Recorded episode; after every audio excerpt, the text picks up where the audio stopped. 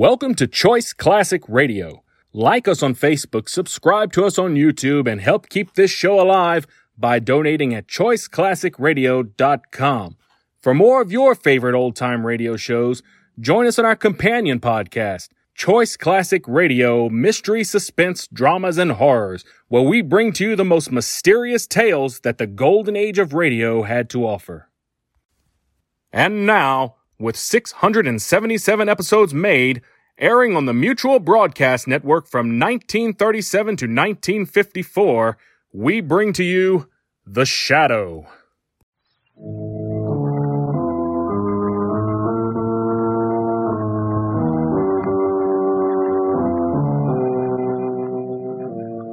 knows what evil lurks in the hearts of men? The shadow Your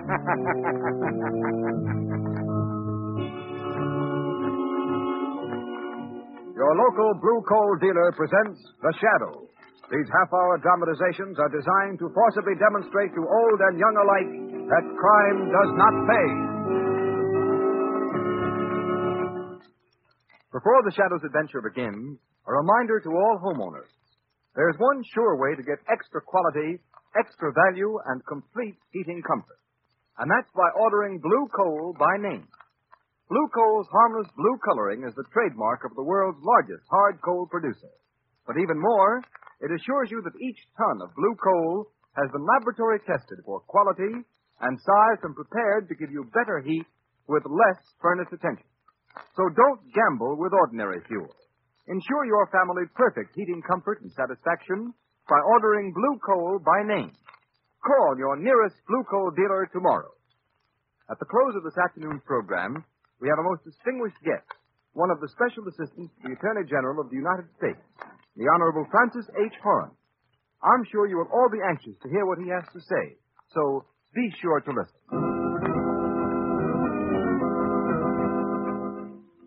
The Shadow, mysterious character who aids those in distress and helps the forces of law and order, is in reality Lamont Cranston, wealthy young man about town.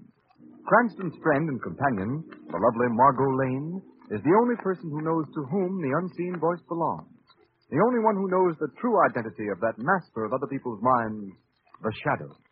Today's story Ghosts Can Kill.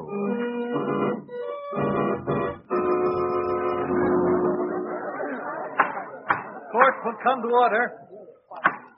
Proceed, Mr. District Attorney. Your Honor and gentlemen of the jury, you have heard the evidence against this man, Ralph Gorman.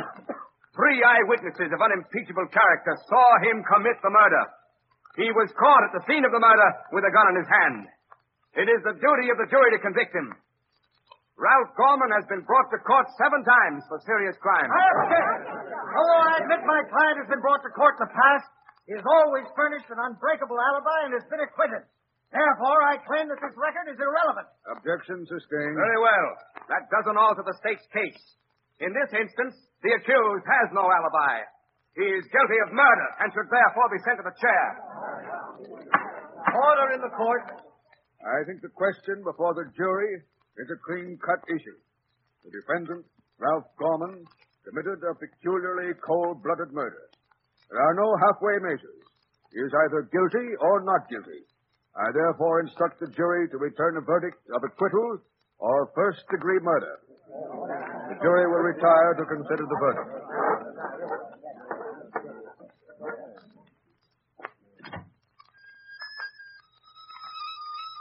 The prisoner will cease this disturbance at once.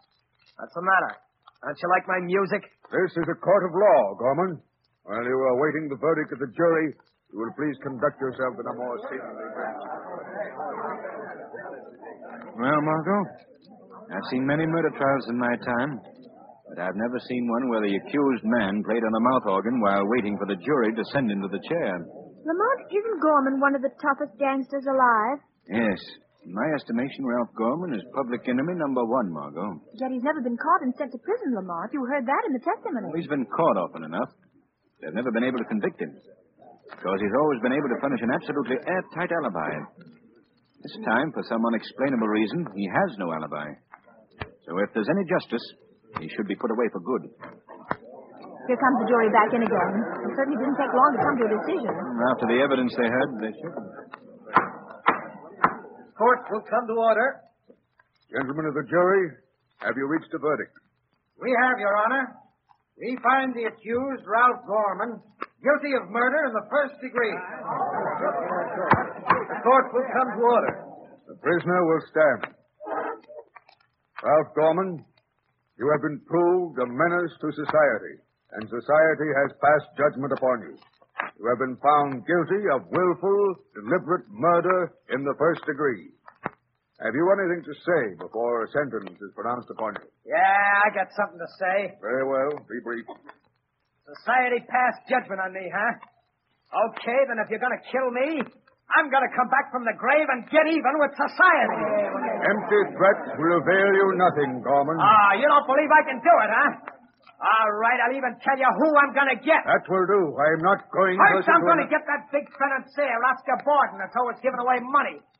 I guess Borden's what you'd call a pillar of society, ain't he? Stop, Gorman. Then, just for fun, I'll kill that young guy, Frank Collins, that just got engaged to that social register dame. I'll come back after death and get both of them. Collins and Borden. Yeah, you don't think I can do it, huh? But I can! Yes, I can! Quiet, quiet in court. Ralph Gorman, I hereby sentence you to be taken to the state's prison and to there be executed in a manner provided by law. And may God have mercy on your soul.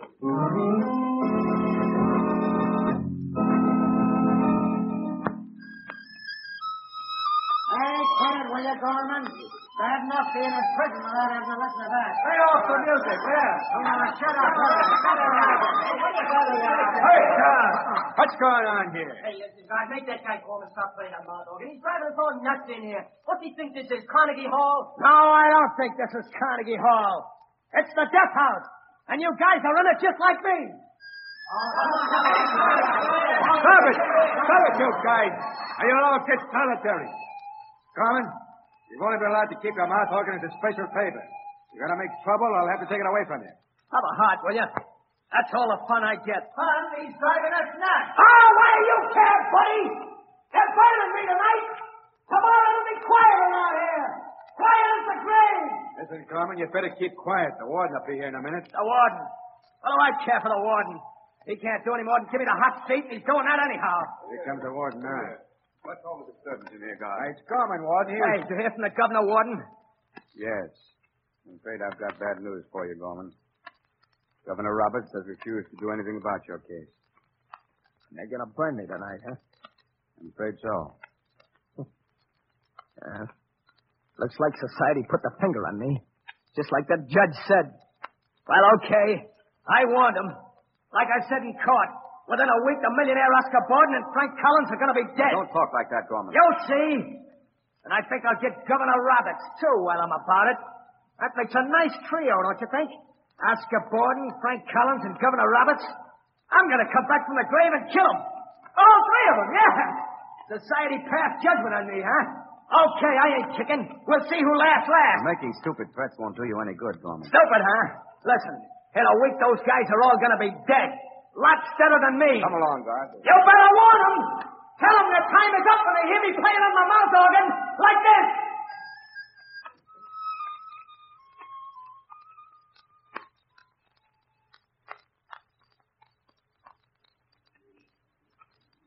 Extra, extra, hey, read all about it. Ralph Gorman electrocuted.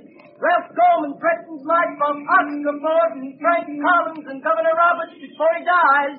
Gorman executed. Hey, read all about it. Extra, for it.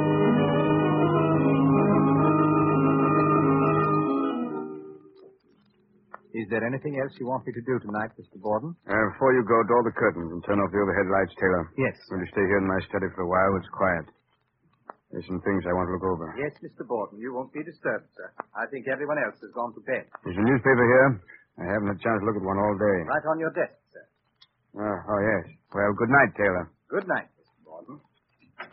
Well, I glanced at the headlines before getting down to work. Let's see. Rebels pushing into province. Merging relief agencies. Gangster executed amid great interest. Medic seen in the death house last night. Ralph Gorman threatens to come back after death and murder. The philanthropist, Oscar Borden, Frank Collins, millionaire sportsman, and Governor Roberts. Now, let's see. On the way to the chair, Gorman warned his intended victims that they would know of his presence by hearing him play a mouth organ. These were his last words, after which he was electrocuted. From his picture here, I'd say he was of rather low mentality. Mouth organ, well, that's a bizarre note. Oh, I wonder. Hold on. I can hear a mouth organ now. No, no, it must be my imagination. That's odd. I, I could swear I hear it again. Seems to come from the other room. Who opened that door? Why, you're, you're Ralph Gorman. You see me, Mr. Borden? This is impossible. I've come back from the dead to keep my promise to society. You're mad. Ghosts ain't never mad, Mr. Borden. Ghosts preposterous. We'll see about it. Don't this. touch that bell, because it ain't going to do you no good. Oh. Well, that's one of them. Two more to go.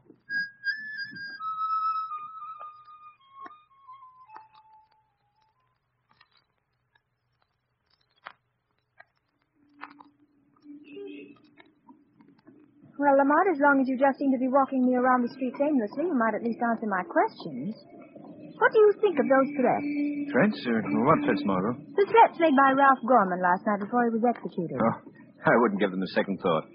Six-year-old child knows it's impossible to come back from the dead and murder people. The ex-the Oscar Borden murdered famous philanthropist found in his study shot to death. Yes, I hear it too. Uh, boy, give me a paper. Yes, sir. Uh, keep the change, son. Oh, thank you, sir. Uh, taxi. Yes, sir. Where are you going, Lamont? I think this will bear a little investigating. I'll see you later, Margot. I'm going to drop in on the scene of the crime. Our friend Commissioner Weston should be there.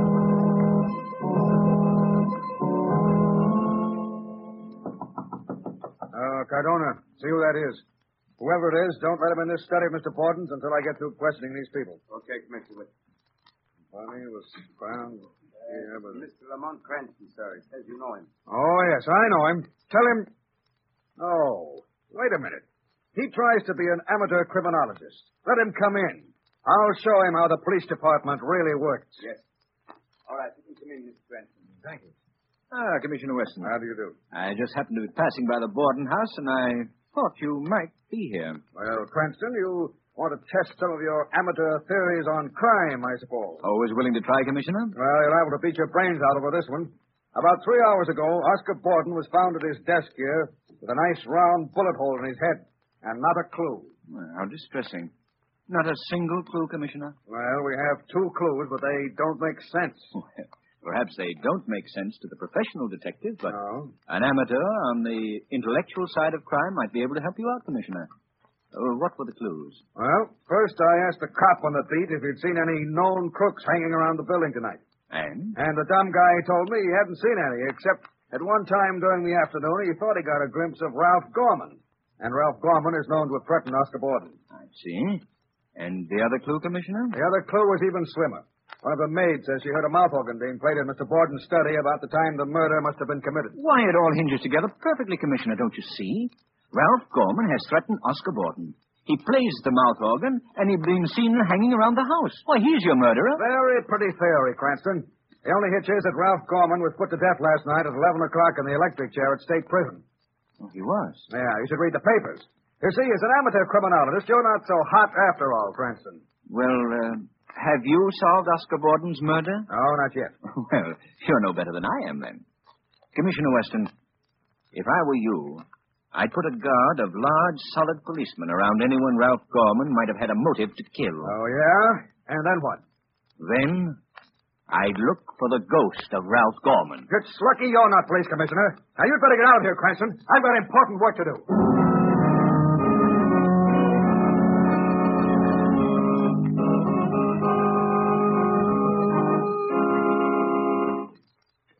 We continue with the second act of Ghosts Can Kill in just a moment. Homeowners, would you like to stop those tiresome trips to the cellar and keep furnace attention down to a minimum? Well, then, here's what you do. Get in touch with your nearest Blue Coal dealer and ask him about Blue Coal's automatic heat regulator. It's a thermostat which is attached to the wall of your living or dining room that controls your furnace dampers automatically.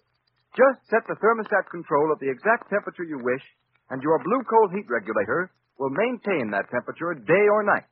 You know yourselves how costly and dangerous to health overheating the house can be. But a heat regulator will ensure you steady, even warmth, which is most beneficial to the health of all. What's more, by stopping this overheating of the house, a heat regulator will save you fuel. And saving fuel means saving money. You can own one of these blue coal heat regulators for only $18.95 plus a small installation charge. And believe me, it will pay for itself in the time and trouble of constant draft adjustment it saves you. So, call your nearest blue coal dealer tomorrow. His name is listed in the Where to Buy It section of your classified telephone directory under the words Blue Coal.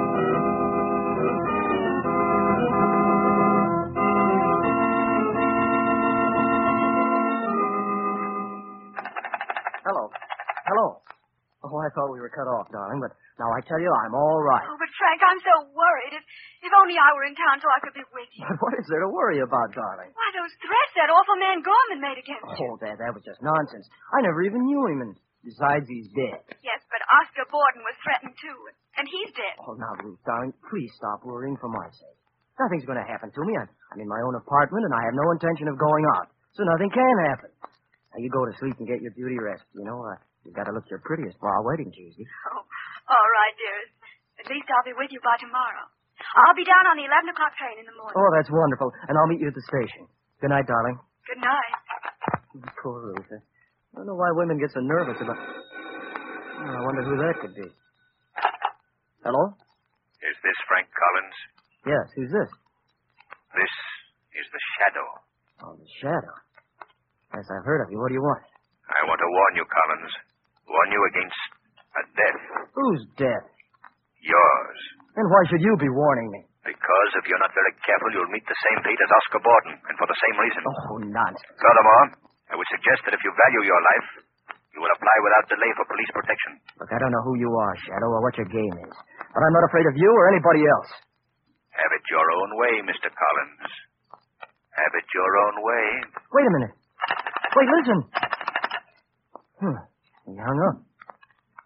I wonder what that was all about. Yeah, certainly wasn't a very cheerful person to talk to. Maybe. Yeah, maybe I'd better get.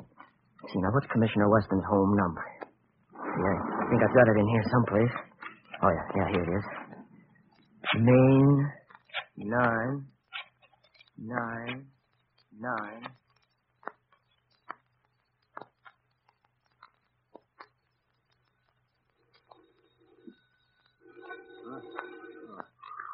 Oh.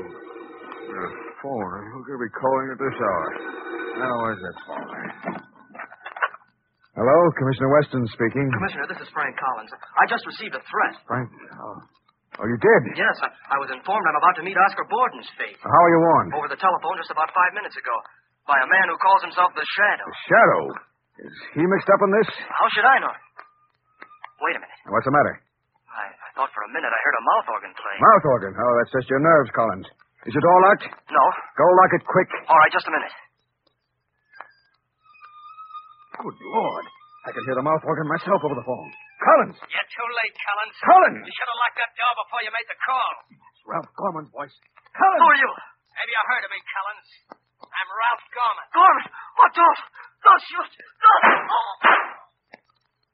Now only one more to go. Operator! Operator! Operator, this is Police Commissioner Weston. Get me headquarters. Hurry, operator. Hurry!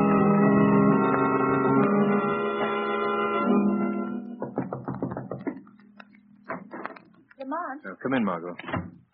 I just heard that Frank Collins was murdered in his home last night, Lamont. Yes, I've been reading the papers. It's dreadful. How could Ralph Gorman have come back from the dead to commit these murders?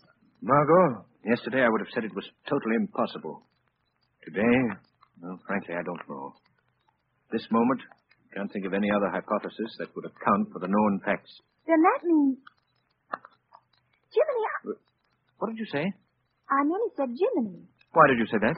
Jiminy? I don't know. I was just thinking. Why? Does it mean anything? Ordinarily, no. In this instance, it may mean everything. At least it gives me a clue. Margot, is your car outside? Yes, Lamont. Well, come on. We're going places.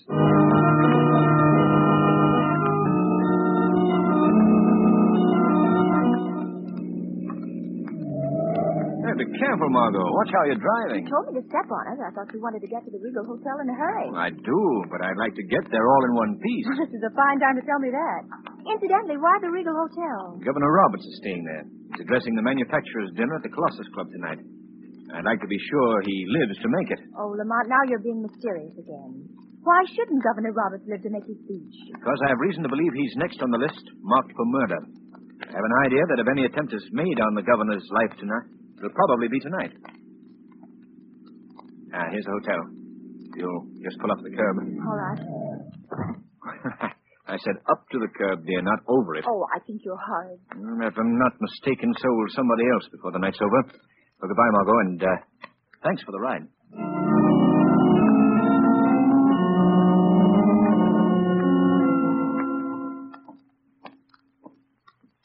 This is the service entrance, Governor. Go right through that door there. You'll be on Marine Street. Good, thank you. That's what I told my car to wait. Governor Roberts, do you think this is wise? Wise, Latham? Of course it's wise. What danger can there be? I'm going straight to the dinner at the Colossus Club alone in my own car with my own chauffeur. Oh, just as you say, sir. Uh, through this door to the street, you said, Porter? Yes, sir. Thank you. Now, where's my car? I told Henry to wait. Oh, there he is. To the Colossus Club, Henry. Eh?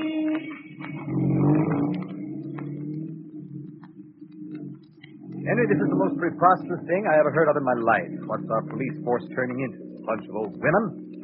Ralph Gorman? Of course I couldn't pardon him. The man was guilty. He certainly can't come back from the dead, can he, Henry? All this cock and bull story about playing a mouth organ, you don't believe. Henry, what's making that noise? Henry, you hear me? Henry, what's the matter with you? This isn't the way to the Colossus Club. You're heading for the river. Stop the car. Henry, I. Why? You're not Henry. That's right, I ain't Henry, Governor. Don't you remember me, Ralph Gorman? Ralph Gorman? No. No, it's not possible. Well, you see me, don't you? And you remember how I used to play the mouth organ in the death house? Like this. Stop the car. Let me out. I'll let you out, all right, in ten feet of water when we get to the river. No, no. Let me out. You didn't let me out of the chair, did you, Governor? I burned, remember? Well, you'll drown. Stop the car. Stop it, I say. You'll kill us both. You can't kill a dead man, can you, Governor? Ah, the old fool went and croaked by himself. Scared to death. Ah, it saves me the trouble. I wouldn't be too sure of that, Gorman. Hey, what? What's that? Governor Roberts is unharmed. He's only fainted. He has a weak heart. Who's that? Where are you? You didn't know you had the shadow as a passenger. Uh, the shadow, huh? Well, you can't hurt me. Even a shadow can't harm a ghost. But you're not a ghost, Gorman. Yeah, that's what you think. Don't you know that Ralph Gorman is dead? Certainly. But you're not Ralph Gorman. You're his twin brother, Arthur. That's a lie. No, it isn't, Arthur. I went down to the city records office and checked up on the birth certificate. A very pretty little story. Your mother had twin boys and concealed the fact from everyone. She brought you two up deliberately for a life of crime. Very convenient, wasn't it, Arthur? No matter what crime one of you committed, the other was always seen somewhere else at the same time to furnish a complete alibi. Yeah. Yeah, I'm Arthur Gorman, Ralph Gorman's twin brother. But if we hadn't got the hour mixed up, they'd never have convicted Ralph that last time. Too bad, wasn't it? After all the trouble your mother had taken for years to conceal the fact you were twins. How did you get onto it? Why, a friend of mine used the expression Jiminy, and I naturally connected that with Gemini. I don't get it. You wouldn't. Gemini is the sign of the zodiac, which means the twins. Well, Arthur, this is a very interesting discussion, but I think now you'd better stop the car. Oh, yeah? What do you think I am, crazy? They're never gonna burn me. That's a matter of opinion. All right, you got me, but I got you, Shadow. Got you where I want you. There's the river right ahead of us. I'm gonna drive over the embankment. I'll drown, but so will you. I'll drive right over the edge. None of this emergency brake works, you won't?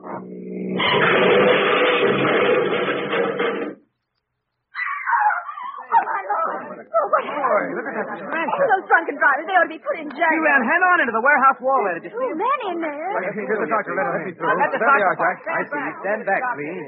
Well, how about it, Doc? Well, I'll be. The man in back is Governor Roberts. Hey, Governor Roberts. Is he? No. He's all right, I think. Just fainted. Shocked, probably. Hey, uh, Doc, how about the other guy? The chauffeur here is dead. Dead? That's too bad. Say, his face looks familiar. What is it? You know him? That dead guy in the chauffeur outfit is the living image of a gunman called Ralph Gorman. Ralph Gorman, it can't be. Ralph Gorman went to the chair last week. Well, if it ain't him, it's his twin brother. If only you'd been able to tell us that a week ago. Justice would have been served a great deal more quickly.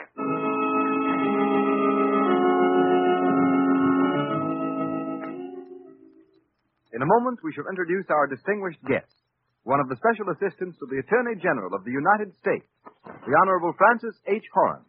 But first, here's John Barclay, Blue Coal's heating expert, with some money-saving hints on furnace care and attention. Thank you, Ken Roberts, and good afternoon, friends. Last week I discussed the three factors which cause heat to be lost up the chimney and how they can be corrected. This afternoon I want to tell you about another common cause of wasted coal and heating inefficiency, namely ash pit loss. Ash pit loss means the unburned or partially burned coal which falls through the grates into the ash pit. This loss is due simply to shaking the grates too often and too vigorously. Don't shake the fire every time you throw on fresh coal. Let that depend on the weather outside. And when you shake the grates, stop immediately when you see the first red glow in the ash pit. If you think you're not getting full value for your heating dollars, here's what you do.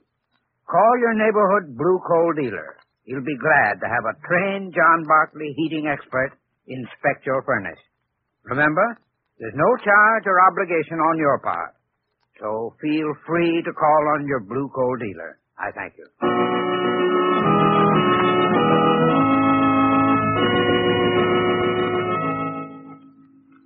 And now, on behalf of our sponsors, the Blue Coal Dealers, the nation over, it gives me great pleasure to introduce to you one of the special assistants to the Attorney General of the United States.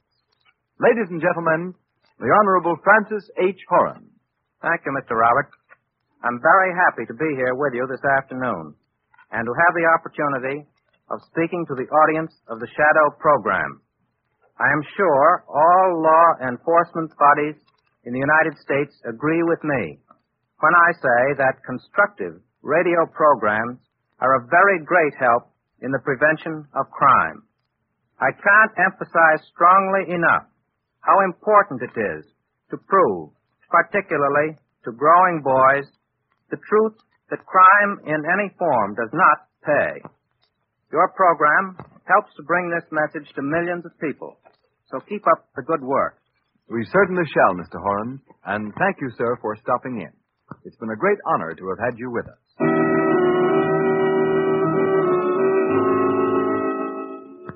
Today's program is based on a story copyrighted by the Shadow magazine. All the characters and all the places named are fictitious.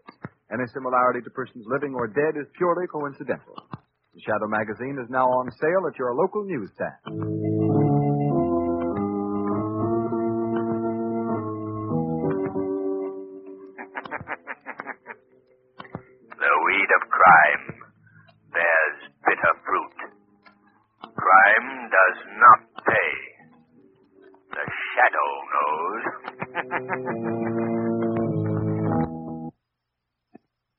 That concludes today's episode. We'd like to thank you and remind you to donate at choiceclassicradio.com. Remember, your donations make episodes like this possible.